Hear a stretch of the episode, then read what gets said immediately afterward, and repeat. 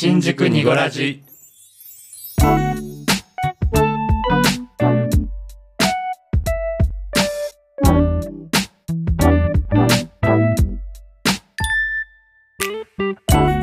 新宿2.5丁目ラジオフィゾーです。こじこじです。ボエです。この番組は東京在住おじさん3人組のゆるい番組です。二丁目的なトピックスだけじゃなくジャンルを問わずお話しできればと思っておりますはい。はい。今回は？第61回。はい。なんと日付が？はい。6月23日のはい。金曜日でございます。金曜日、はい。初めてだ金曜配信。新鮮ですね。うん。昨日ぶり。昨日ぶり。昨日ぶり。2日連続みんなニゴラジのねはい。はい。元気にしてた？っつって。久しぶりだねっつって。うん。さて今日はなんか特別な回なんですよね。そうなんです、うんうんうん。あのー、3人緊張しておりますなぜか。はい。ねなんかどうしましょうみたいねそわそわしてますけど、ね。なはい。ということで、はい。今回なぜ金曜日に配信をしているのかと申しますと,、はいえー、と今回30日間の新聞という企画に参加をしております。はいはいはい、概要としては新聞のコラムのように一つのテーマについて複数のポッドキャスト番組が連動し30日間リレー形式で配信を行う企画です。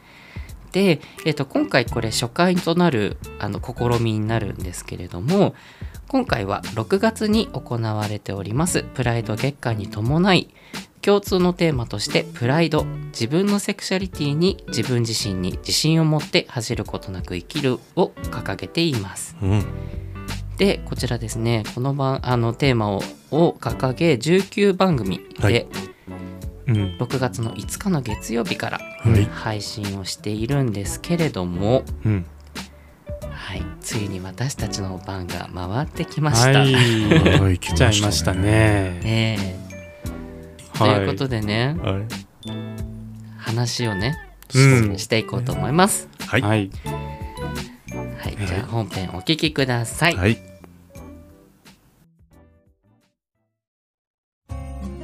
30日間の新聞はゴリラ乙女の散らかしラジオ。犬猿の中。ゲイルチョーキャスト。別冊つつ話。同じ鍋のもつを食う。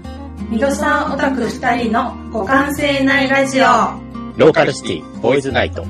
平成マインドギャルの TMI オンアース屋根裏ハンドドリップ。日が子0時50分。喫茶ほぼ8報告マニアックラジオ。絶対大丈夫だよラジオ。新宿2.5丁目ラジオ。暮らし FM 聞くお惣菜。心の砂地。言葉にできない夜の話。肋骨パキオのパキラジ。以上19番組の提供でお送りします。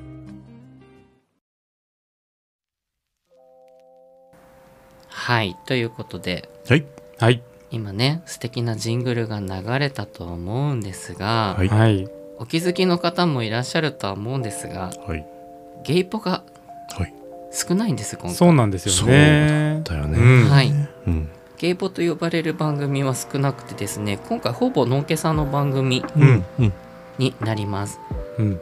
まあ、セクシャリティについてというか今回テーマがプライドということで、まあのんけっていう今言葉を使いましたがはい。うん。今便宜上使わせてもらいました、そうだね。ううんん。うん。ただここも結構グラデーションな部分がありますのでうん。ねうん正しい表現ではないかもしれないっていうことだけ注釈を入れさせていただきます。そうだね、うん。僕たちから見たなんか専門用語って言うとあれだけど、ねちょっと見方が違うとね、そう。なんかまたあれかもしれないけど。はい。なるほど。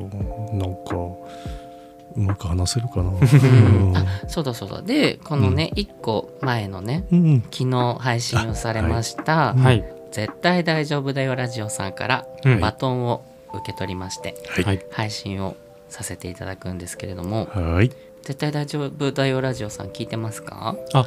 あのーはい。ね。えっと先日、ん。あのこのコラボに、うん。あのうん。一緒に参加するっていうふうにあの発表されて、うん。であのカレンダーをね見たら、あのつながってるっていうことを、あのちょっと見たのでちょっとそれでね初めてあのちょっと聞かせていただいたんですけれども、可愛いの声が可愛いよね。そう。めっちゃかわちいと思って。かわちい、うん。ねなんだろうあのオープニングの2人が言うのに、まず最初から癒されるのね、うんうんうんうん。そう。そう。そうそうそう。ね。でなんかそのそのジングルうん。的なその声を聞いた後にその本編が始まるじゃない、うん。そのままのあの声がで喋るから、えなんかすごいと思って。なんそうかなの。そう。なんかすごい癒されました。そうそう。でね、自分の中であの青春声っていう分類をさせていただいたんですけど脳内で、なるほど、自分結構「絶対大丈夫だよラジオ」さんと日がこ0時50分のうん2人、まあ、計4うん人うん。は青春声だなって思ってるんだけどどう思います？そうか。青春,、青春声っていうのがね高校のクラス感あーわかるわかる。教室教室が似合ううんそう声、だね、そうだね。ああ確かに確かに、うん。うん。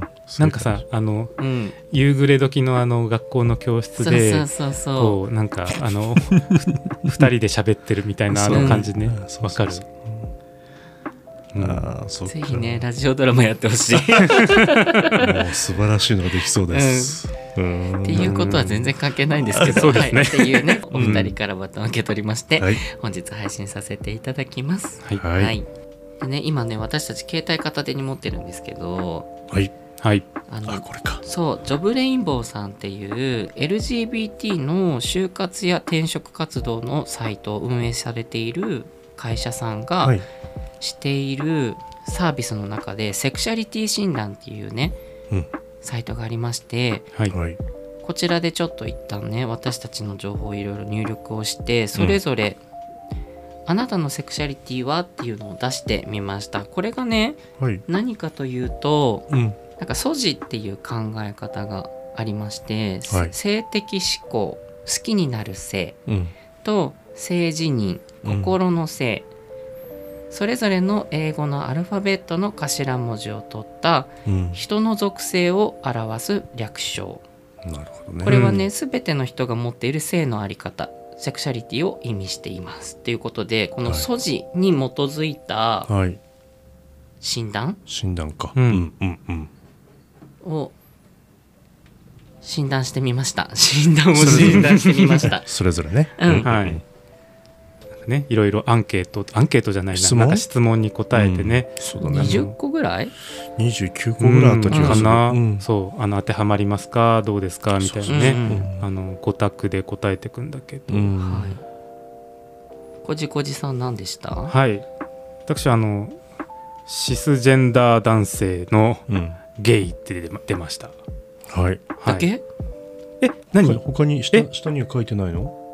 このここみたいに見てみて。ここみたいに。えうん書いてないあら。シスジェンダー男性ゲイ本当だ。これだけ。え多分本当に。混じりっけないし、まそう。純粋な。あら。ピュアゲイ。ピあピュアゲイ。ュアゲイです。やばいね。そっうん。か、え何みんなそんなにいろいろ出てんの、うん。出てる。えー何それ？えー、何？うん、言ってみる？うん。え私言じゃあいういよはいはい。私はシスジェンダー男性のゲイ、うんはい。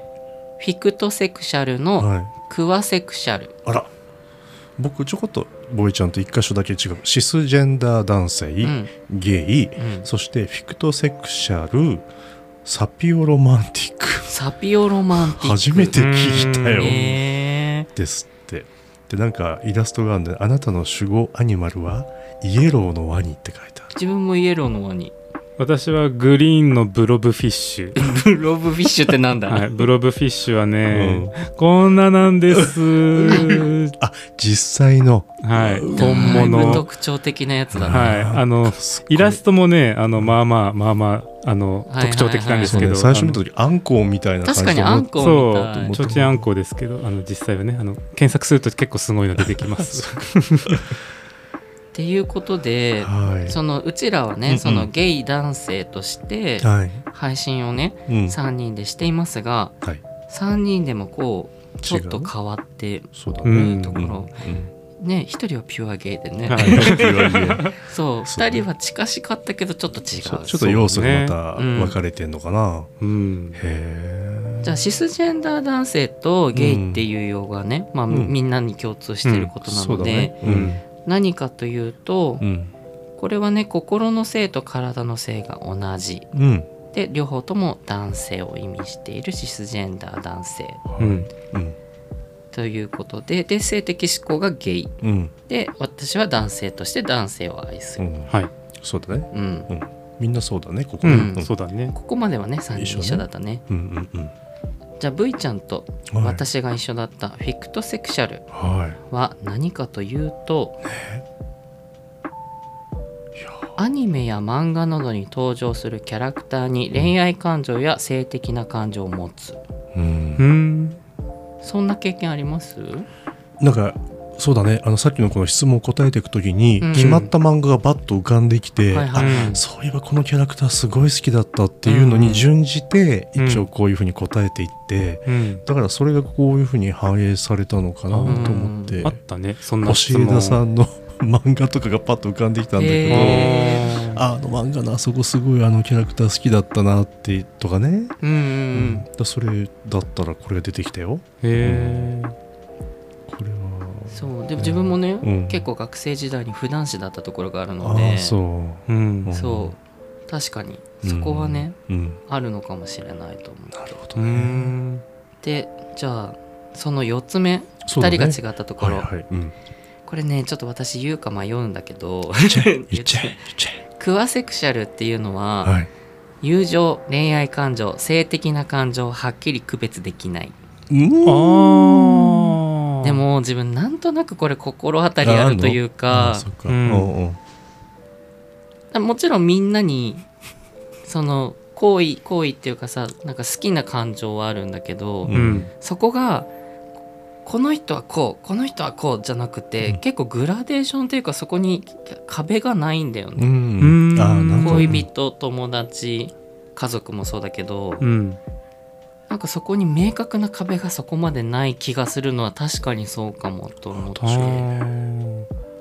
あそれね僕もねその質問あったけど、うん。あの完全にそれ、うん。あのーそうじゃないってはしなかった。だからちょっと当てはまるみたいな答え方ちょっとしたよ、うん。あのけ結果あの結果にはね僕のうん。あの診断の結果にはそれ出てこなかったけど、うんうんうん。それちょっとわかる、そうだよね。うん、なるほどね。あの完全にねあのパカーンとこう切り分けられない、でも結構切り分ける人多いイメージだから、そう考えると自分はマイノリティなのかものなって思った。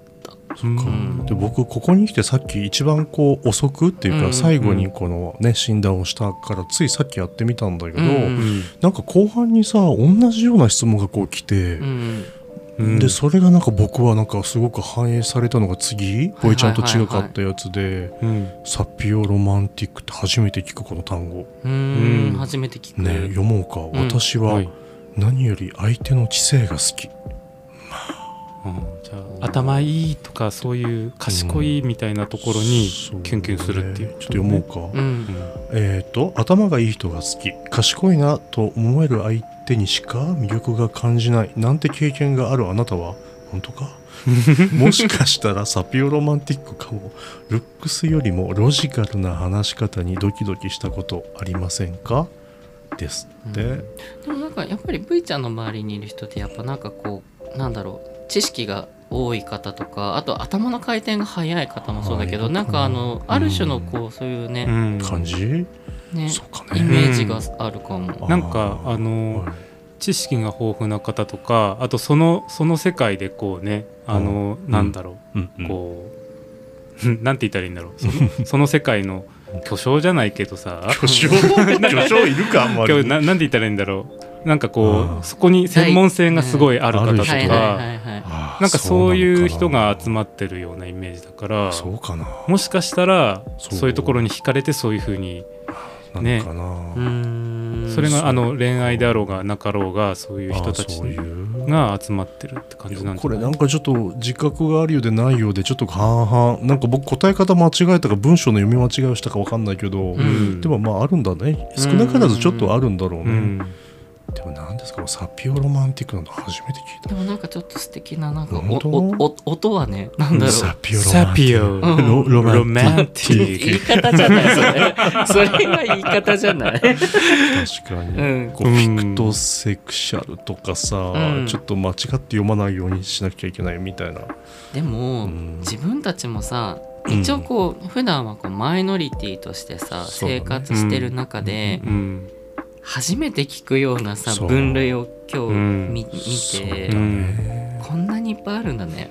ね。本当に。ね。うん。ね、なんかうちらうちらゲイじゃんとかって話したりするじゃない。なんかそのゲイだけで集まってると、う。んそうじゃないんだねってね。そうだね。そう。うん。そういううん。いろんなあの区分けっていうかねグラデーションがあって、うん。そうだね。なんか複雑って言ったらあれだけどさ、うん。すごいあのなんだろう、ん。細かいんだねそういうそうねだね、うん。やっぱり細かくしないとあれなのかな。当てはまらない人までこうちゃんと当てはまるようにしてるっていうことなのかな要は、でもなんだろうな、うん。多分その目に見えるようなカテゴライズした方が分かりやすいっていう方はきっと多いのかもね。そうだね、うん。そうだね、うん。うん。でもうん。こう思う人でこう変わるからそうだうんね、結局多分これやればやるほどうん。いろんな人がやればやるほど、うん。うんそのそのシスジェンダーシスシスの女性、シスの男性の中でも、うん。うんストレートの方うん。うん。でもなんかちょこちょこそういう細かいセクシャル、そうだね。セクシャリティとかで分かれると思うの。よ、うんそうだよね。結果的にあーってなると思うの。そうあーってなるね。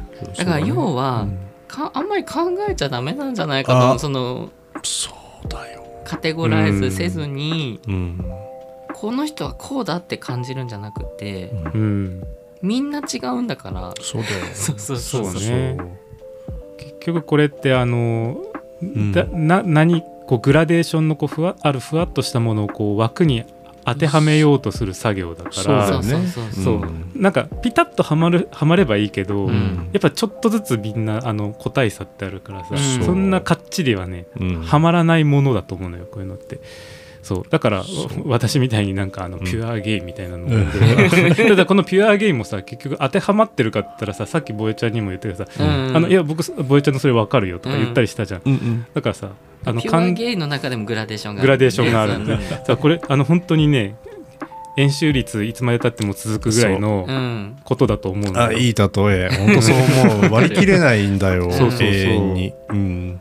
それでいいと思うんだけどねうん。実際。っていうところで今回ねはい。初めてねこの30日間の新聞。うん。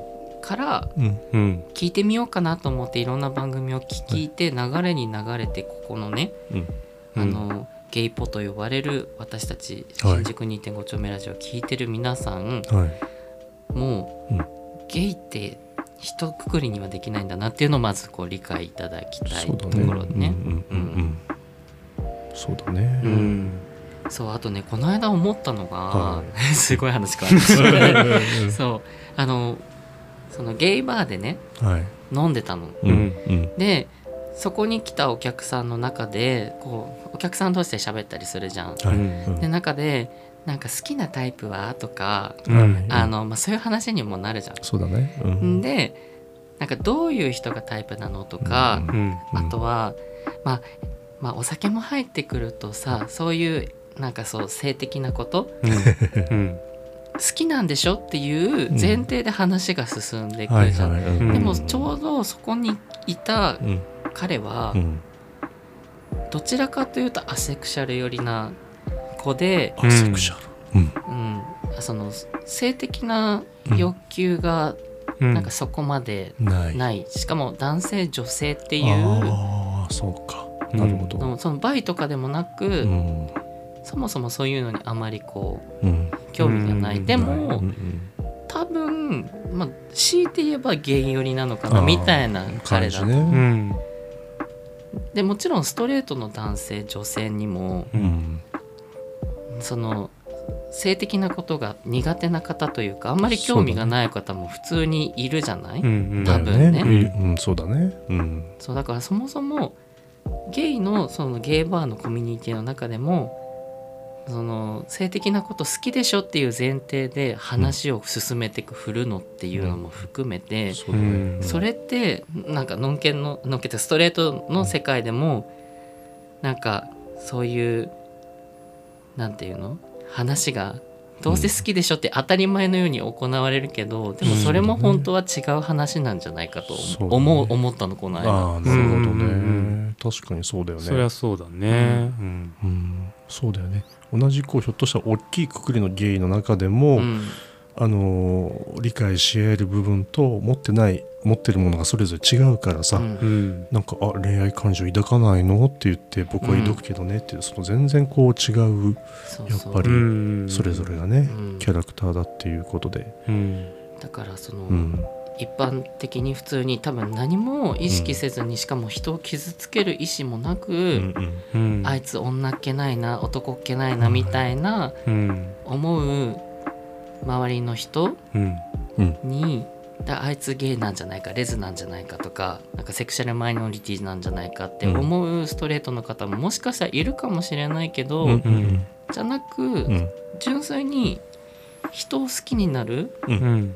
なんかそのアセクシャルのうん。その性的なことがあんまりお好きじゃないうん。人だってもちろんいるから、うん。そうだね。なんかこう発する言葉によっては相手をね別にゲイとかそういうくくりじゃない人たちを傷つけてしまうこともあるんだろうなと思う。ん。なるほどね。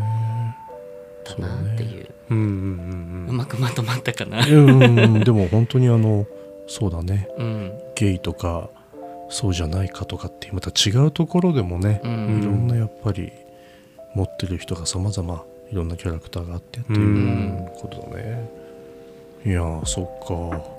こうやってみるとセクシャリティってなんだろうね。うん。ねますますちょっとうん。そうだから、ねうん。複雑うん。複雑っていうかなんかうん。あのそう一口で言えない一言で言い表せないものになってるね。うん。今回このテーマを3人で話すって決まってこの企画に参加するってことが分かった時点で、うん結構3人でどうしようって話しそうだましたよね。ね、うん。そうだね。本当にあのその当事者である自分がうん。感じることや思うことっていうのは、うん。他の人も思ってることかもしれないし、うん。そうじゃないかもしれないし、うん。でこうやって番組さんがねいっぱいこう連なってきた時に、うん。まあ、自分たちはまあ自分たちらしく、まあ、本音も含めてうん。感じてることをそのまま出せばいいのかなっていうふうに、まあ、うん。最終的にはうん。思うけどね。なあでもなかなかなかななかなかな。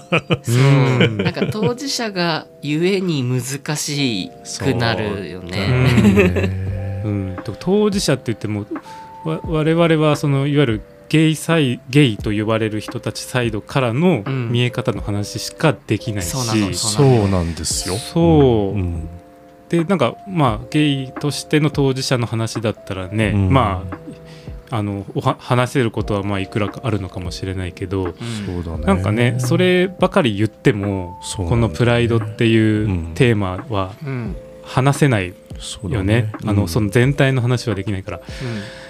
ね。なんかうん。いかにね。いかにあの自分がこうのプライドっていう言葉をうん。平気で言ってるけどうん。全然理解してなかった。か、プライドね。うん。っていうことに気づきました。うん。うん。わかる。そうね。このお話をいただいて最初のそのこの企画の、うんうん。まあタイトルとか、うん。そのタイトルに込められたまあいろんな意味合いとか、ううんんでも正直それを聞いた時にはうわなんかテーマが大きいってうん。すっごい思って、えーそれをどういうふうにお話しすればいいんだろうっていうのが率直なところで、うん。あとはまあそうだないろいろ思いを巡らしていくと20代の時に考えた自分と、うん。例えば40代後半50とかなってきたその時々でやっぱ考え方や感じ方とかあと時代も変わってきたりしてるので、うん。うん。なんか一概に僕はもうずっとこうできましたってこと全くないし迷いもあったし、うん。なんか本当グラデーションの中をこう行き来するような自分もあったけど最終的にもこういう自分を受け入れるみたいな、うん。で今の自分があるのでやっぱり今よりも若い時の方がこういうことにまあこういうここまでこう情報がさこう広く開示されてないようなところもあったし、まあまあ、うん。若干本とかそういうね、うん、ことはもう出始めてきたけど僕の20代。なんか今とはまあ全然環境が違ったっていうのもあるけどなんか悩んでいたなぁなんて思って、うん。うん。今は全うん。然そういうところはちょっとねあのちょっと消えてうん。違う視点になったりとかはしてるんだけど、そういうことをお話しするような回なのかな今回ね。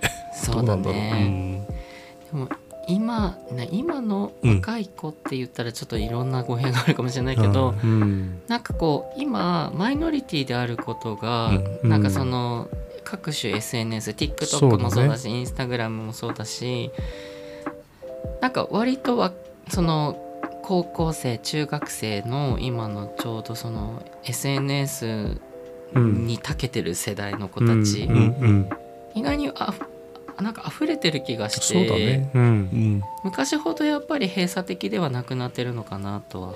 そうだね。なんか表面化してきたっていう単語がいいのか、うん。なんで顕在か何がいいのか分かんないけどとにかくこう目に触れてくる率が圧倒的に増えてきたし、うん。それを自然に本当にあのなんていうの？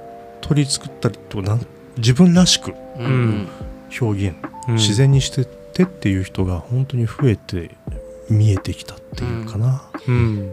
そうね。まあそういうメディアがあるから増えたっていうことでは絶対ないと思うのよ。まあそうね、ううんんそうね。そうそう。それだけはちょっと言いたいんだけど、うんうんそうね。ううん。んなんかそういう情報が溢れてるからうん。増えるんだみたいな考え方はちょっとうん違うんじゃないかなとは、ね。揺れ動く子うんがうん。どうなるかっていうところはあるかもしれないけど、そうねうん。ね、急に明日から同性好きになってくださいって言ってもならないでしょ、うん。大体、まああそうね。のストレートの方たちは。うんそうそうそそう。うそうまあ、うん。そうだよね、うん。そうだね。これはまあ本当奥深いねなんかね。よくほら、まあちょっと脱線しちゃうかもしれないけど、うん。先天的なのか、うん。後天的なのかとか、うん。いろんな要素があって今もってそういうことをいろんな説を唱える場合もあったりするじゃない、うん。なんかホルモンシャワーだとかね、はい。お母さんの中の中にいる時とか。いやこう後天的な環境がそうさせたとか、うん。まあそれもまたいろいろあるんだろうけど。うん。でもあれもねなんかいろいろ言われてるけど結局これっていうさあの結論ってまだこうね。ね言われてないからうん。うん。まあわかんないけどねうん。ああいうのもね。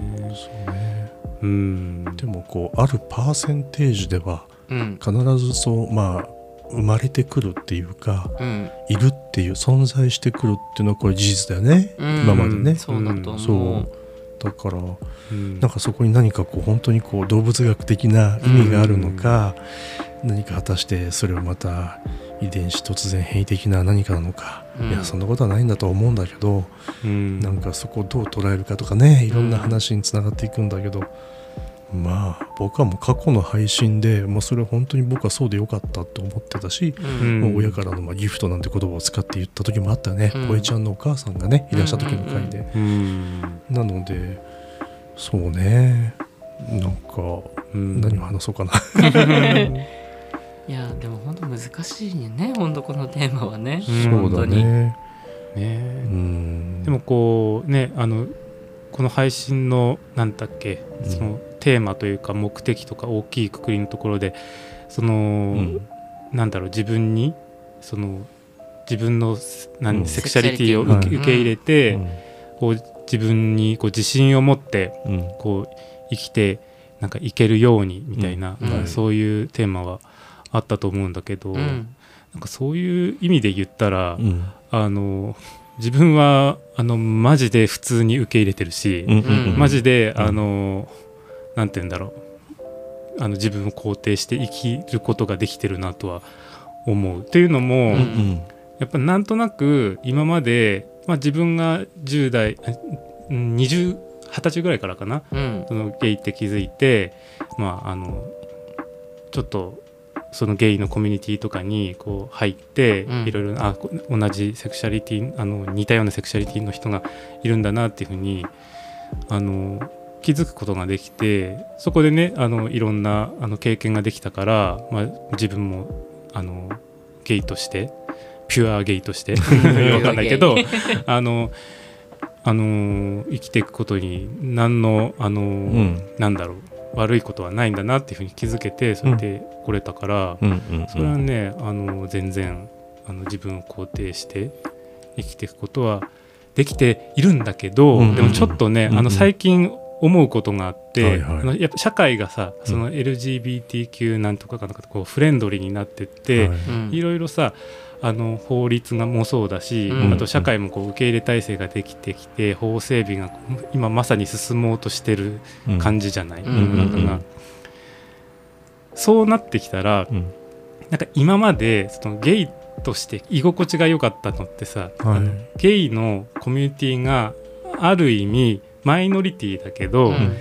なんかそのそのマイノリティだから自分を受け入れてくれてたみたいな。わかる？言いたいこと、うんわかるわかる。そうわかるよ、うん。そう。なんかこう自分の居心地がいい場所をやっと見つけられたみたいな感じだったのが、うん。それが社会に開いてしまったら、うん。そこって今までの居場所じゃないわけよ。なるほど。うん。うん。そのね。いろんなセクシャリティの人がこう自由に出入りできるようなうん場所になってしまったら、うんうん。なんか急にこう自分の中を自分が求めてないのに自分がこう社会にオープンになっちゃったみたいな感覚がこれから訪れるんじゃないかなと思って。そっか。そう。うん。だからそのゲイでうん。あのゲイのコミュニティの中にいたら例えばだけどこれね誰かが言ってたんだよね。ちょうんごめん。ちょっとあの出典がわからないんだけど、うん。誰かが言ってたんだけど例えば同性婚が、うん。あの日本でも認められるようになりました、うんうんなったとする。うん。そしたら今まではあのゲイのコミュニティの中にいればゲイのコミュニティの中だったら結婚するのってまあ言われないじゃない、そうだね。それがうん。ゲイのコミュニティの中でも、お前結婚するんかって言われるようになる世界がはい。まあ極論を言えばねそうだ来るんだっていう。ん。その時に自分に結婚願望がなかったらそれはあまり居心地のいい場所ではないうんっていうふうに言えちゃうあーなるほどね。っていう。まあ極端な例なんだけど。うん。だからこれからもしそういう世界が何年かかかるか分かんないけど来るとしたら、うん。そういう世界になった時に自分がどう振る舞うかっていうのも考えていかないといけないのかなってあちょっと思ったりあーなるほどね。している。うん。ああ、うんそっか。ちょっとね話がちょちょっと飛んじゃったんだけどいやいやいや我々ならではのなんか、うん。うんそう。感覚。今はね居心地がいいと自分では思ってるし、うん。自分を肯定できているけど、うん。これは今だから。うん。なるほど今この状態だから社会、うんうんっていうふうには思でも今本当戸惑う期間だよね。だって自分もうん。人生でうん。自分が結婚する選択肢が得られるかもしれないって花から考えたことがなかったの。もう自分は人生で結婚することを権利がもうないから、二度と生きてる間はないんだろうなって思って幼少期から過ごしてなてるほどね。うん。そうそれが今急にこの大人になった時に結婚できるかもしれないのがちらつき始めると、うん。今までの考えが全部崩壊するとそう思ってそうそうちょっとなんかいろんな考え方が、うん。うん。そう今まで自分で なんとかこういろいろ考えそうてそうそう。整理をつけてきた考えがうん。一気にグラグラグラって揺ら揺らぐっていうことでそそう。それはちょっと予測がつかないよね。その時に自分がどうなるかうそうそうそう。そうね。そっか。なるほどね。だから本当今転換期でうん。いろいろそりゃみんないろんな意見が出るでしょうよ。そうね。うん。それはいいも悪いもね。そうだね。うんまあ、仮にまあ同性婚が OK になった場合でも、うん。しない人はしないし、うん。選ばない人は選ばないし、うん。いやそれを待ってましたという人ももちろんいるだろうしね、うん。もうそれは選択の自由だよね。結婚したい人が結婚できればいいんだと思うしそれによって例えば養子をね迎えられる権利がその結婚という形で取れるのであれば、はい。うんその同性のカップルでもそうだおね子さん育てたりとかそのなんかそのねいろんな理由で親御さんからうん。離れてしまった子たちを預かることもできるだろうし、うんうんうんなんかこうなんだろうな。子供を産み育てる産むのは難しいかもしれないけど、うん育てるのは参画できるだろうまあそうから、そういうね制度が、まあ、結婚したい人がして子供を育てたい人が育ててっていうそうだねで。周りで結婚しない人でもうんうん何かしらのそういうねサポートができるようなうんなんか世の中になればいいなって思うけどね。うんそうだね。うん。まあそのプライドという言葉がね、んそのタイトルにも入っていいるよね。うん、ね入ってる。まあ、プライドは何か言い換えた方が自分の中ではしっくりくるような感じがするんだけど、うん。まあ、自分が自分らしくいるようなことを、うん。自分のことをどう思うかっていうところをまあ照らし合わせた時に、うん。まあ、やっぱり自分を肯定するってところがね、うん。結構やっぱり大事なのかなって思うし、うん。今の自分でいいって思えるような、うん。そんな自分うんになれればっていうところかな、うん。だからそういう意味ではまあ今の自分でいいって思えているよなと思う、自分はね、うん。だからでもそれを高らかにあまり言おうとか、まあ、うんそういうのは僕はないから。そうね。ね。うん。そのパレードのあり方もいろんな賛否があるからね。そうそうだねう。ん。もちろん声高らかに上げてきた方たち、うん。ね諸先輩方のあっての今のこの動きだと思うから、うん。うん決して無駄でもないしむしろ良かったことなのかもしれないけど、一方こうその隠してうんるとか、まあうん自分は同じようなセクシャリティなのにああいう感じではないと思う人たちも中にはいらっしゃるし、うん。そうだね。そうそう。ねそれぞれの立場で思うことはあるだろうからそうそうそう、うん。うん。うんまあその高らかにこう声を上げてい言っていく人が全て素晴らしいわけでもないし、もちろん内に秘めながらうん。日々頑張ってる人ももちろん素敵なことだと思うし、そうね。うん。どっちも尊重しなきゃいけないなとは思うけどね。そうね。まあ当事者の僕たちが言えることをまあ本音で言うとどういうことになるのかな。うどうだろんうボイちゃんは自分自身はこうどう？自分をこう受け入れるというか、うん。そういう感じで言うとどういうふうに自分のことを思ってる？どういうふうにうん。例えばもう今の自分が好きとか、今の自分のセクシャリティはすごくもう受け入れてるしもともとあるものだしとかなんかその、うん。そういう感じ。そうだね。もう自分はどっちかっていうと先天的な気がするから昔からそうだから、物心ついた頃から、うん。うん。そう。だからまあそのこれ自分自身に自信を持ってうん。生きていかないと、うんこの人生面白くないなと思ったから、ね。うん。本当に学生時代から極力ポジティブにうん。なるようにはうん。生きてきたけど、うん。うん。そうだね。それは変え変える予定もなく。変わんないよね。変わんない、うん。うん。そうだね。こじこじはどやっぱ先天的って思う？うん。そうだと思うた僕でも分かんないけど、うん。分かんないよね。ぶっちゃけそれも分かんないよね。そう、まあそう。なんだろうね、うん。あの他の番組にちょっとゲスト出演させていただいた時にしゃはい喋った話だけど、はいはいはい。あのうん。グリーンルームダイアロうん。の哲さんの番組に行って、そこで僕はあの自分のセクシャリティを自覚した時の話とかをうん。ちょっとしてるんだけど、あの何もこうインパクトとかうん。衝撃とかきっかけとかがあったわけじゃなく、うん。スッとゲイになったゲイって分かった人なので、うん。そう。なのでそこでなんか葛藤があったりとかそういうことが一切なかったの。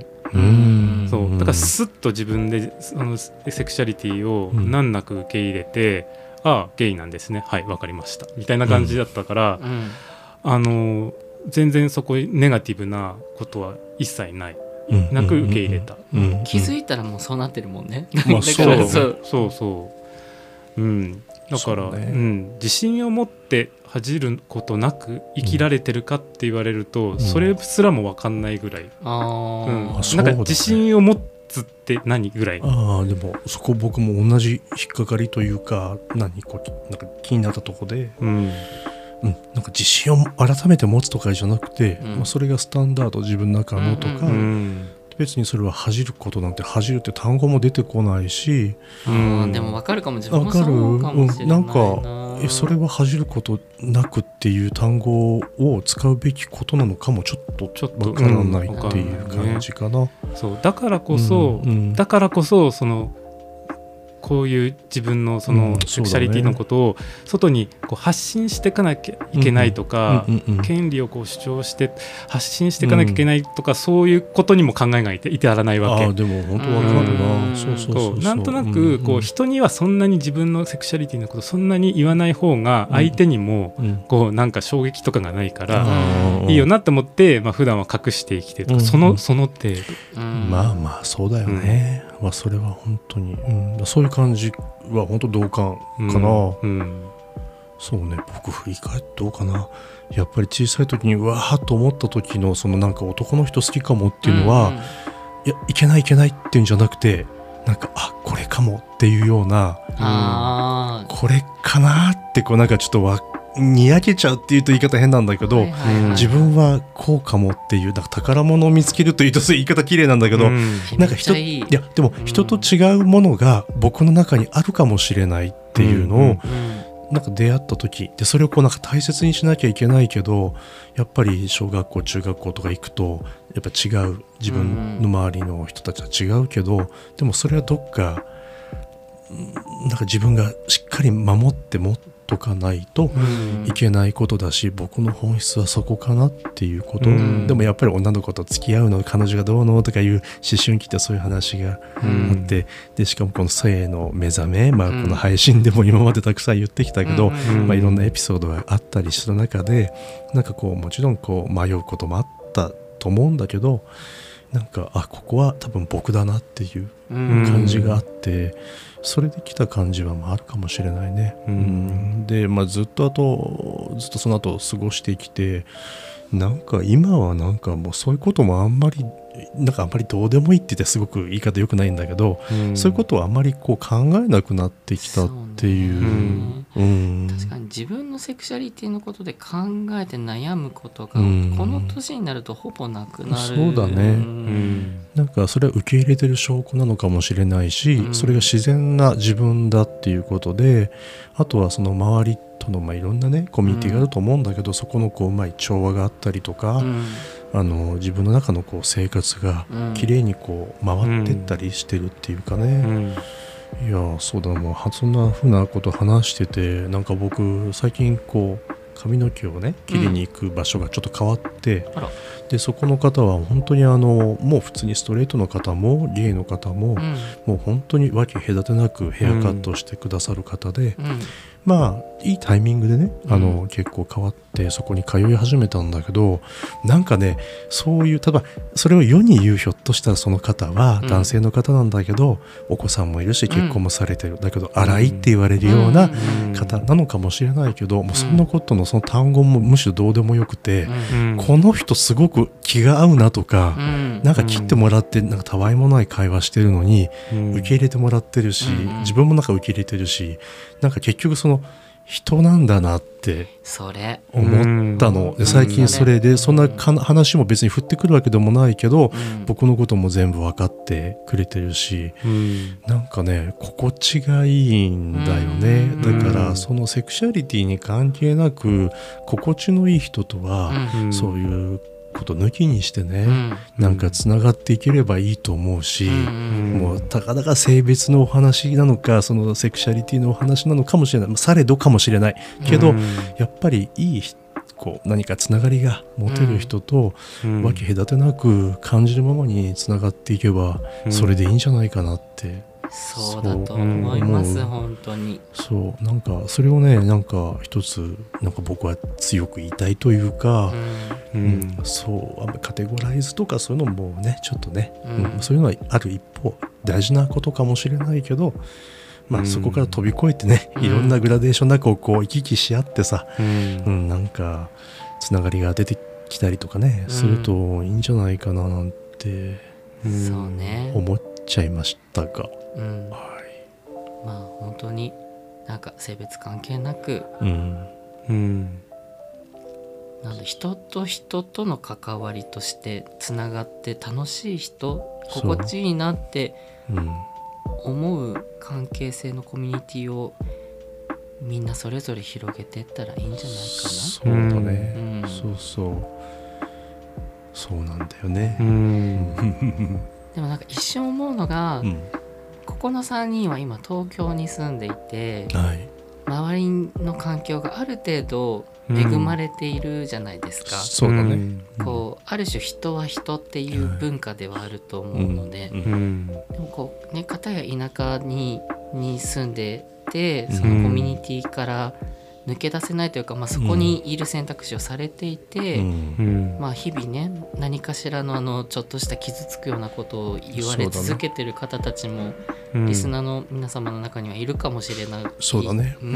んから、まあ、そういう人たちは、まあ、もちろん辛いことも多いとは思うんだけどこういう考えをもとにうん。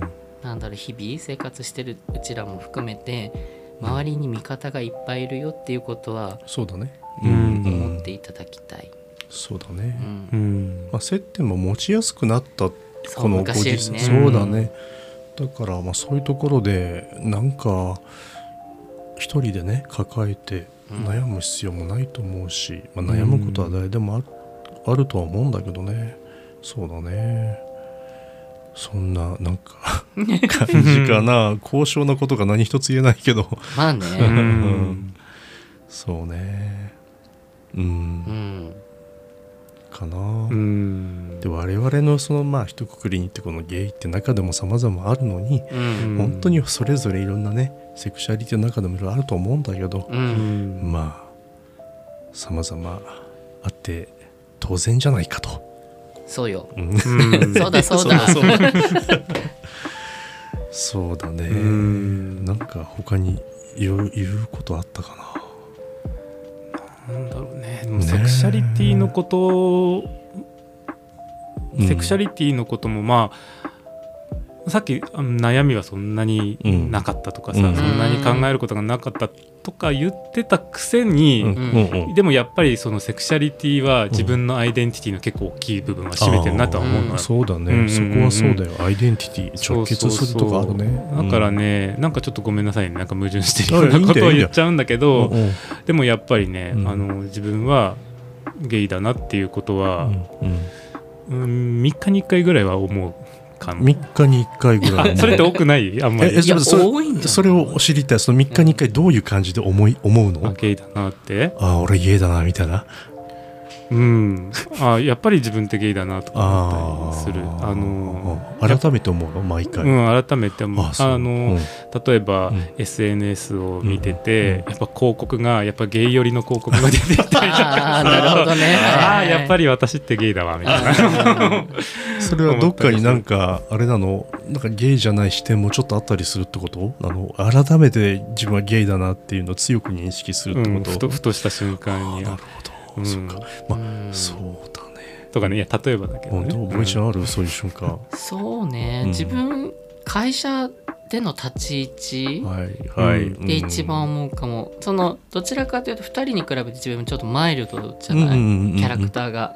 まあやわ柔らかい。柔らかい。柔らかそう。うん。からなんか本当は日本の会社だし、うんうん縦社会男社会、うん。まあまあ、うん。悪いこそうね。表現で言えばね、うんうんうん。だから本当だったら、うん。結構立場的にはうん。うん。こんななんかうん。ギャハハとはできないけど、うんうんうんうん。なんか上の人たちがうん。良くも悪くもうん。特別扱いというか多うん。分そのどう接していいかわからないっていうところも多分あるとは思うんだけどど、うん、少しちょっと女性的な感覚で扱ってくれる瞬間もあって本当だったらもっとすごい叱られるであろううん。こと言葉遣いとあかそうなるほどね。っていうのが割とすんなりこう受け入れてもらえてる瞬間とかそういう感じで対応してもらってる時に自分ってすごいゲイという特権を使ってしまってるなって思あー。いや僕そういう部分もあるけども、うん。やっぱボエちゃんの人じゃない？うそうなのかなそう。と僕は今話聞いてそれなんか、思うよ、うんセねクシャリティとかじゃなくってそうあるけどやっぱそのボエちゃん。こ個性っていうかキャキャラクターでのそういう動きなんじゃない？でも普通にど男性の、まあ男性、まあここで、まあ、セクシャリティなんかもうすごい分類の話したらもうあれだけど、同じ会社の普通にうん。他の方たちからすると、うん。なんかすごいなんかこうよく、うん、なんだろう仲良くしししてるなずるいなって思われることもあるんじゃないかなって思う。うん。うん。そう。そうね。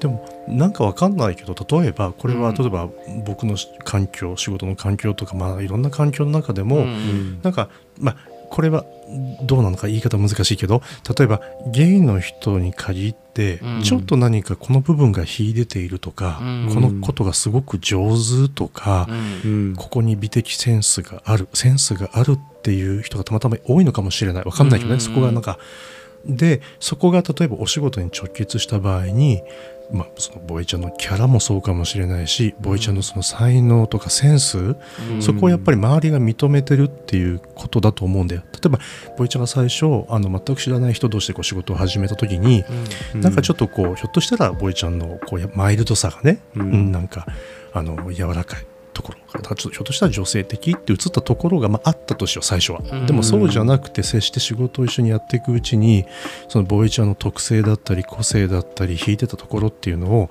周りがそれをこう受け入れてきてるんだよ、きっと。うんでであるならばボイちゃんのそういうところはもう僕はすごく買ってるよとか、うんボイちゃんに任せておけばねとかねそれはやっぱりボイちゃんがそうボイちゃんであるから。ボイちゃんがボイちゃん。が そうそうそう。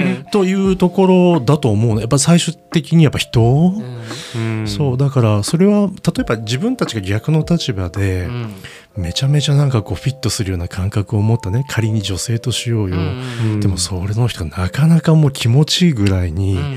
こう感覚も合う、うん。話の会話も合うしセンスもすごくなんか惹かれるものがあってって言ったら、なんか別にストレート女性がどうのこうのじゃなくて、まあね。受け入れていくじゃない、うん。なんか、うん。それが仮に全然また違くても、うん。違うタイプの人だとしても、うん。なんかやっぱ人かなって例えばそこにはなんかこう性的衝動はないにしても、うん。やっぱり人として魅力があるからつながりたいとか、うん。接したいっていう。うん。だからそういう子と子がこう引き合う力とか、うん。うんそういうところがやっぱり一番大事になってくるし、うん。そこにやっぱりいい空気やいいなんていうのかな関わりとか力とか、うん。関係性それがさらになんかこう自分自身をこうプラスに変えていくっていうようなそういう気がすごくするんだななんて思っちゃったけど、うん。ボイちゃんの人だよだから。そうだから結果的にそのセクシャリティの特権を使わず最終的に自分という人間性を見てうん。そうしてくれてるのであればそそれは本当にそのさっきのその性別関係なくなんかそういう心地いい人たちのコミュニティを広げていけばいいみたいなことにつながるとは思うんだけど最初そういうことうん。を目指したいよねうんっていう。そう。あいやそうそう。そう、そう。だから、まあ、みんなの話もねもうそうん。それぞれストーリーはあると思うんだこれまで。うん。だけどまあうん僕もそうだな。なんかそういうこのなんか性別が例えばゲイだからとかどうだからっていうんじゃなくて、例えばまあ仕事でも仕事じゃなくてもいいんだけど、うん。この人のこの魅力がすごく好きだからとか、うん。こういうことがあのすごくいいからっていうようなうん。やっぱりこうまあ人うん。自分人である自分っていうものが自分らしくあのあればいいのではというような。うん。それでやっぱりそこであの自分でこう高めていったりとかうん。自分の中でこうそうだなプラスに持っていけるような自分でありたいっていううん。まだまだそれが足りないのであればね。うん。でそれをどんどん自分でやっていくってことが、まあ、プラスになってって、まあ、最終的にはそれが自分だっていう。うん。まあ、プライドっていうプライドっていうカタカナっていうかその英語でなんかねそれを言う,、うん。言うのは僕は個人的にはちょっと分かんないんだけど、ううん、でもそうありたいなと思って、んうん。まあ、これからの時間も 過ごしていきたいって思うけど、そうだねあの30代とか40代と、まあ、時間の感じ方や、うん。なんかそういうのが変わってきた僕。うんだから20代の焦りとか、まあ、悩みとかもあったけどもうもうより一層もう後半戦は人生のいつも言ってるけどなんかそういうことも関係なく、ん。なんかもううん。本当に何でもありだけど何でもいいじゃないみたいな、うん、あんまりそういうカテゴリーがどうのこうのっていうことよりも、うん。対人間としてのね、はいはいはい。うん、なんかそういう関わりの中でもういい時間とかねいい関係をうん。紡いでいけたらいいんじゃないかと思っております。なんていうこと。だからあんまりセクシャリティにあんまり翻弄されてない自分がどっかいるのかもしれない、うん。受け入れてねなんかね、うん。もう自分はもうこれ変わらないし、うん。ここで生きていくっていうような、うん。それがうん。まあ自分の生き方なんだろうなとうん思いますけどね。そうんまあまあだからテーマであるセクシャリティに自信を持つ、でうん自分自身に自信を持って生きる、うんうん。まあそんな関係なく、うんそうだね。そう。そうそうそうそう。そう。みんなみんな違うんだから、そうそう、うんだからこれからのもっとまだ今例えば10代にも満たない子たちが大きくなった時に、うん。今のこういう現状を軽々飛び越えていって、うん。むしろかき乱しちゃったりするようなね新しい感覚を持った人たちが溢れてさ、うん。まあ、その頃僕らどうなってるか分かんないけど、うん。何言ってんの？別に性別関係なくないってなんかこういう話もまあ、うんしなくてもいいぐらいなね、うん。なんか新しいニュースタンダードっていうのかそうな。ね、うん。もうこういう考えが古くなってあほしい。そうそうそう。そう本当そう。本当そうボイちゃんの言ってくれた通り。そう、うん。それが言いたかった、うん。それがね、まあ、また10年後20年後その先また変化していくんだと思うんだけど、うん。まあ、その過渡的の中にも僕らはいるっていうのももちろんだしね。う、、うん。ん。そうね。ううんんニュースタンダードね。ニュースタンダード。ニュースタンダード。なんて、ね。なんか あのセクシャリティの話じゃないけどさ、うん。やっぱさ新しく出てきたさ、うんうんあのススマホの新機能とかそういうのさ、うんどんどんさ受け入れられなくなってきてるのね、今最近。はいはいはいはいだはい。からそういうニュースタンダードが出てきた時に、うんなんか新しすぎて なんかきっとついていけなくなるうん。のもちょっと怖かったりするんだけどちゃんとそういうのもそうだね。うん。そういう新しい考え方もねうん。なんかそういうのが出てきたら我々はこうなんか臆することなくうん。こうなんかこう歩み寄っていくような努力はねきっと必要なのかなともちょっと思ったりする。新しすぎて無理とかってなっちゃいそうで自分がそういう考え方が。でもそれは無理っていうんじゃなくてそうだね。あのねそういうのも理解ししなきゃいけないのかなってそうだね。思っている。うん。うん。これってやっぱこういつの時代もこう繰り返されていくことなのかね。いやひょっとしたらだと思う。ね。ねやっぱそうり新しいものに対してのね、うん。こうなんか私接した時のそのなんていうのかな感覚っていうのかね。そう。うん。多分、うん。あのゲゲイとかうんそういう考え方がこうバーンとこう少しずつ世にこう広がり始めてきた時もやっぱりさ、うん反発する人とかはさいたわけじゃん。そうだよ多ね、分そういうのでずーっとね繰り返すんだと思うんだよね。そうだね。そういう時に、うんまあ、我々もあの、うん。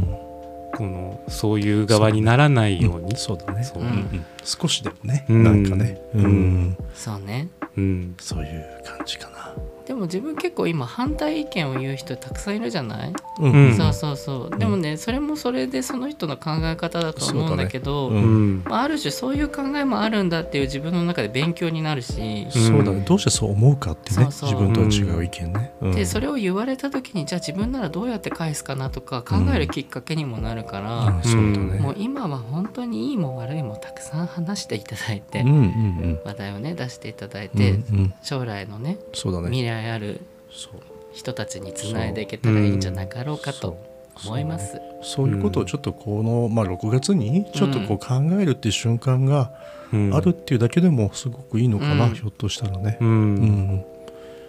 まあ何か思いを新たにっていうよりはまあこういうことを僕らは考えてというか思ってうん。生きてますよっていうことが、うん。まあ、今回伝わればいいのかな、そうだね。そうだねね。改めて考えるきっかけになってくれたら嬉しいね。はい。うん。でいろんな角度のね、あうん。いろんな角度のいろんな人のうん。お話が連続で、うん。ね聞けてね、うん。あの楽しんでもらったり考えてもらったり、うん。受け取ってもらったりするといいのかな。ううんうんんうん。ね。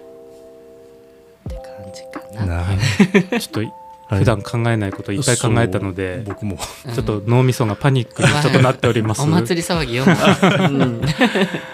うんそうだねね。うんでも今回の配信はこうね言葉を3人がうんすごくうん選びながら考えながらそうだね。喋ってるままう。うんん、私編集なのであ、そうか、ボエちゃん編集か。ほぼ切らずにはい、はいもちろん。このまま音声載せたいと思いますでうん本当に聞いてる皆さんはうん本当当事者でもこんだけ難しいそうそうそう。うんテーマだったんだよっていうのもそうだし、うん。最終そんなの関係ないっていうところまで含めて、うんそうあのうん。聞きながらなんかこう感じてもらえたらすごく嬉しいな、うん。まるっとね、うん。本当に、うん。本当にそう。この空気感ごと。そうそうそうそう、うんそう。なんか難しいと思うの本当に正直なとこだもんね、うん。そう。なので、はい、いろんな受け取り方をしていただいて、うん。受け取ってもらってう、ん。うん。と思いますけどね。うん。はい、ということで、はい。ここでね私からおすすめの一冊をごはい。はい。紹介できればと思います、突然だけど、あいやぜひぜひ。そう。うん。これ知ってますか？あ。はい知ってます。タイトルは、はい。うちの息子は多分ゲイ」っはい。うん。ていう、えー、と作者はオクラさんっていう方で、うん。えっ、とねえー、と株式会社スクエア・エニックスさんから出版され発行されていはい。るうん本で、はい。全部で5巻あります。コミック。そう、うん。コミック。これね、うんうん。めっちゃいいんだよね、うん。うん。読んだことある。うちだった。ううんんあるよ、うん。そうそうそう。あのおそらくこれでも明言はしてい、明言はしてないのかな、うん。あのお子さんがねそうね。2人いて、うん。そのうちの1人うんが多分ゲイなの。うん。うん。ううんんそういううん。あのお子さんを持ったお母さんのお母さん。そうメインお母さんがメインの葛藤の物語なんだけど、うんこれはね見ていて、うん。あこういうことあったっていう自分の体験うん。もそうだし、あ自分もうん。気づかないうちにこういう過ちをやってしまってるかもしれないってうんうんいうんうんう気づきうん。をあの本当にね毎回こう提示してくれるうん。いい本なのうで、うん。んぜひこれはね当事者のマイノリティの人もそうだし、はい。うん。マイノリティじゃない方、もうもうぜひこれ読んであなるほどってまあ読んでてね気に入らなかったら気に入らないでいいと思うんだけど、うん。うん。うん。じ自分はこれ本当に教材としてすごくいい本だなと思うので、はいあの興味がある方はうん。セクシャリティに関係なくそうだね。読む機会があればぜひ読んでいただきたいうん。本でございます。あ はい。ちゃんね。コミックのげ現物を持って。そう。うん。そうなの。ね。うん。これってえっと何巻まで5巻まで。出て。るの5巻まで。うん。で一応ねツイッターの方でも、はいあの、うん。見れるのは見れるんだけど、そうだよね。まあまとめて見やすいのはねやっぱ本本かなと思うので。そうね。うん。そう。僕もそれはツイッターで初めはうん。あの僕もそう。うん。見ました。毎回ねオクラさんがこう考える、うん。こうテーマとか伝えたいことが本当に素敵すぎて、うん。うん。自分は本当オクラさんファンとしては、うん。ぜひこれをね。ねまたさらにこう手に取ってうん。こう紙媒体でもまあねあのあれでも電子でもいいけどうん。見てねちょっとこううんしっかりこう読んでったりすると僕もちょっと買っちゃおうかな、うん。あちなみに電子もね発行されてますので、ね、そうだよね、うん、そうそうそう、他におすすめはいやまああります？王道といえばほら昨日何食べた、うんうんうん。ねうん。本当にあのテレビドラマ化されたり映画化されたり、ううんんシーズン2もねこの秋から始まるということみたいだけど、うん。原作がまだ続いているからね、うん。ずっとね。原作ファンも根強いファンも多いと思うし、うん。まああれもなんかそういうことをこう関係ないよねお二人のなんか本当にこう人と人の関わり方が主軸になってるし、うん。うん、なんかここまですごくこう皆さんにこうヒットするっていうのはね、うん。こう普遍的な何かがあるからって僕は思ってんだけど、うん。あれは多分純粋にうん。本当に人と人のつながりをた見て楽しめる人も楽しめるから、そうだね、うん。うん。やっぱそうかも。昔はやっぱりこうんうん。う誇張した表現とか、そのね。うん。なんだろう女性的なうん。装いをしている男性を面白おかしく描いてる作品が多くて、今より身近な感じはなかったけどそうね。うんそう今はどっちかというとちょっとリアルにね寄り添ってる作品が多くなってきてるイメージだから、うんだいぶメディアも変わったのかね。そうだね。ううん。ん。本当にそう思う、うんいやー濃い話ができたでしょうか。どうでしょうか。うん。だいぶ。濃いというかなんかちょっとうん。いろいろあっち行ったり話がこっち行ったりとかしちゃってね、うん。うん。なんか、うん。後で聞き直したらどんな感じだったのかちょっと怖いケース怖いですけど、うんうん。まあ結論出なくていいもんねこの話はね、これはね、結論の出るようなテーマではないから、そうだね。これでねいいのかなとも思いますけど、ううん。んうん。うん。そうだね。ちょっといろいろ考え直すきっかけにもなりました。うん、ん。そうだね。あのこのテーマを受けて僕らが思った率直な感想とかうん。思いっていうのも、まあいいよね。お伝えしてね、うん。うん。でそれも含めてどういうふうに受け取ってもらうかはもう皆さんの自由だしね、ううんんだからよかったと思う。ちょっと言語化が落ち着いあの追いついてないかもしれないけど言語化がね、だけどうん。まあ。だって言語,、言語化したことないもんこんなこと今まで。むしろちょっと難しい苦手っていうか、うん。ね。うんこの手の類はなんか難しい、ううん。んでも自分たちも考えるいいきっかけになりました。そういうことです、そういうことです、ね。えじゃあこの辺でそうだね。特別会の今回は、はい。ということで新宿2.5丁目ラジオははい。本日このようなはい。はい回ではい。収録させていただきましたが、はい。はい。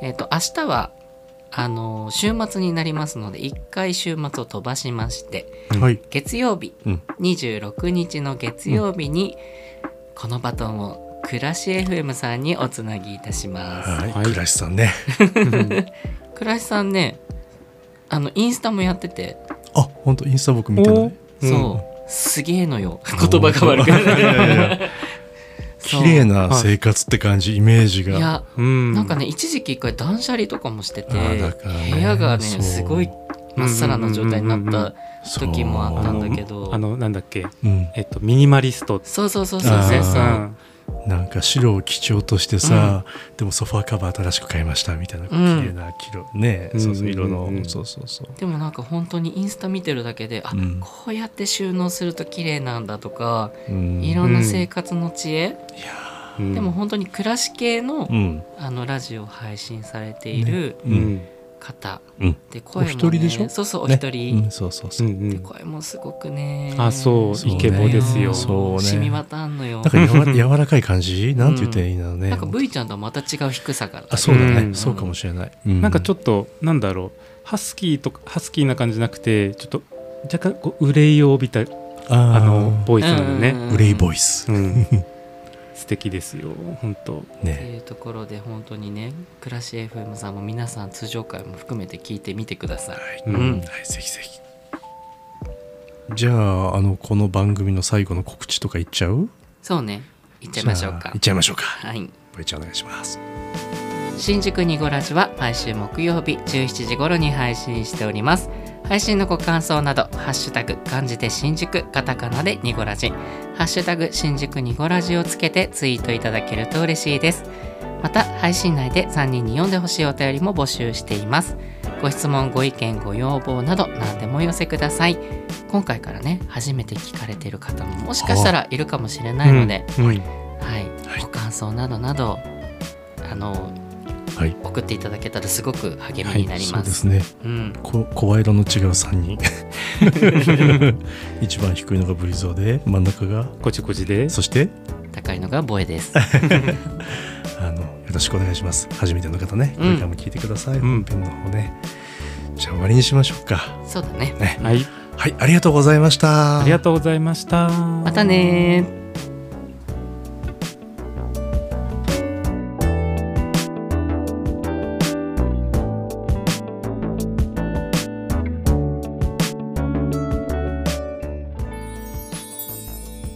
ー。ニニコラジ